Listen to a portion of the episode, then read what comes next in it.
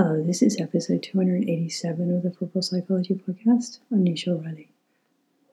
So this is an unusual podcast, especially because I'm going to put the name in the title. You know how I feel about hashtags. But this is a Cicely Tyson podcast.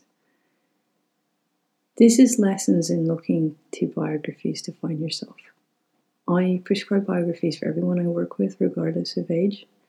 And I really love the fact that there's some great series out now for younger people. Like, the name escapes me now, but I know I've suggested Muhammad Ali and Frida Kahlo and all sorts of people. This is also a lot of what I've been talking about, living in the gap. And it's a lot that I don't share because I feel projected at. And so I thought it would be good for me to walk the talk here for you all. This is a biography that I've really enjoyed. There's been so many aspects of it that I have felt really connected to. Starting with the very observant, quiet child who was shy. I'm the same as a grown-up. I joke that I'm an observational scientist. But there was an aspect of Cicely doing this as she grew up, and storing all of that information about people and their mannerisms and their characteristics, and then channeling it into roles later.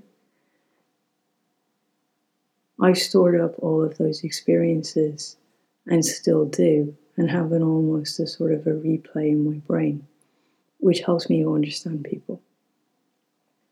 There was a sense that she almost felt the spirits of her characters, the connections to them so deeply. And I feel the same in people that I work with and people that I hold. There's this theme through her whole biography of manifesting experiences to grow. It's a huge part of her story, and the confidence to follow that inner vo- voice of knowing. And I do this all the time. It's something that I've, suppose, over the last eight years in particular, I've really grown into mastering this, into following the knowing, but also manifesting what I need. I actually manifest situations to be able to write books. There's a sense of being in your body. And for years I had this idea that I wasn't good at this, because you're told that you're too sensitive. And it's quite refreshing to listen to someone so much in their body. And again, channeling this into a profession, but also utilizing the sensitivity. I think a lot of people have sort of implied that I'm in my mind because that's what I share. I don't share the rest except with those very close to me, and I never talk about all that I hold or all that I really manage in holding others, and the feelings and the intake of the world and my sensitivity. But I have to be very good at it to be comfortable in it all. And I am very comfortable in crowded situations and in the city buzz and in all I absorb from people and being in situations. So I've learned that I'm exceptionally in my body, in fact. And there's an aspect in the later stages of her book where she's very self-healing. I probably have the same, I probably have the same take on doctors. No doctor sees me very often. And if COVID has taught me anything, it's how good I am at keeping my body right. I haven't gone near a doctor for COVID. I've used a lot of alternatives. And I told a friend that I feel like a lab rat for COVID at this point. And I also understand what it does to the body and how I need to rebuild it, and what I need to do that. So there's a complete theme of that with her, both in her story and in how she helps Miles Davis as well. And there's a real obsession with healthiness, and it is to the danger point of obsession.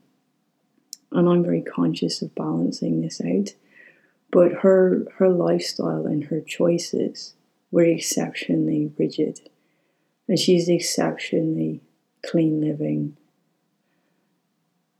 There's a whole sort of routine with food which I do as well because I seldom eat dinner. I'm also a vegetarian. I do drink a lot of celery juice, especially during the summer.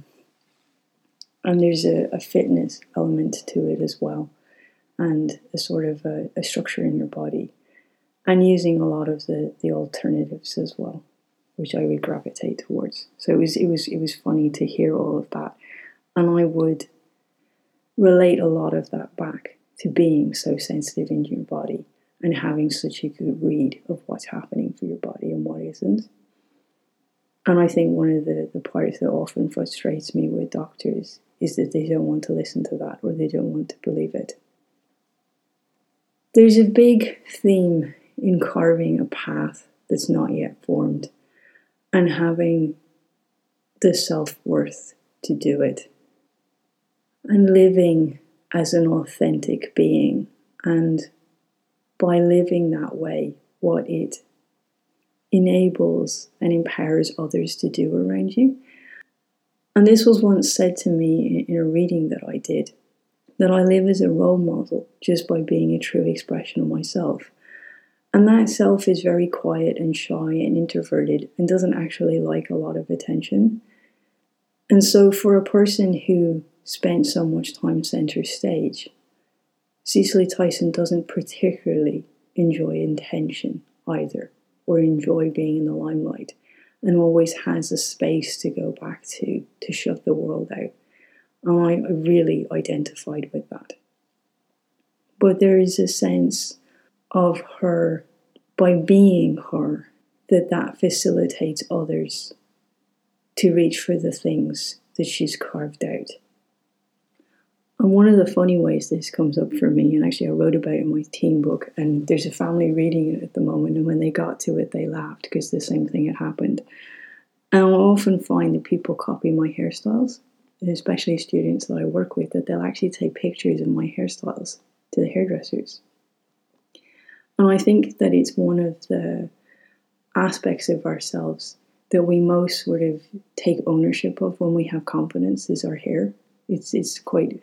And there's, in fact, now that I start to talk about that, there's a whole chapter on hair in Cicely Tyson's book on having her hair natural as a black woman, and of the revolt that that created, even down to her own mother barring her from her apartment block at one point.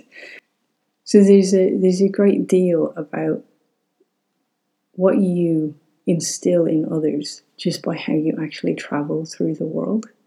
And that doesn't necessarily have to be incredibly loud. It's just incredibly authentic. And there's a worth that you gain for other people. Like, it's shocking that some of her best known parts, that she was paid so little for those roles. But by the end of her career, she'd completely changed the landscape for black people within the film industry. But she was prepared to carve that path. And I identify with it, because I've carved a path for what people can be expected to achieve within education with dyslexia. It's a similar thing. It's it's rewriting the expectations of people, but by doing it in a way because you've actually lived it. And there's a secureness and a worth in what you actually take on. Like, she turns down many roles because she doesn't want to fulfill the stereotypes of what a black woman should be in the th- in the movies. And that just takes, it takes so much integrity and so much knowing and so much strength to do that at times. But you have to have a secureness in what you deserve and how you deserve to be treated. There's a slight superhuman complex, and call it a Superman complex, in saving others. And there's a lot with her relationship with Miles Davis that reminds me of my younger relationships.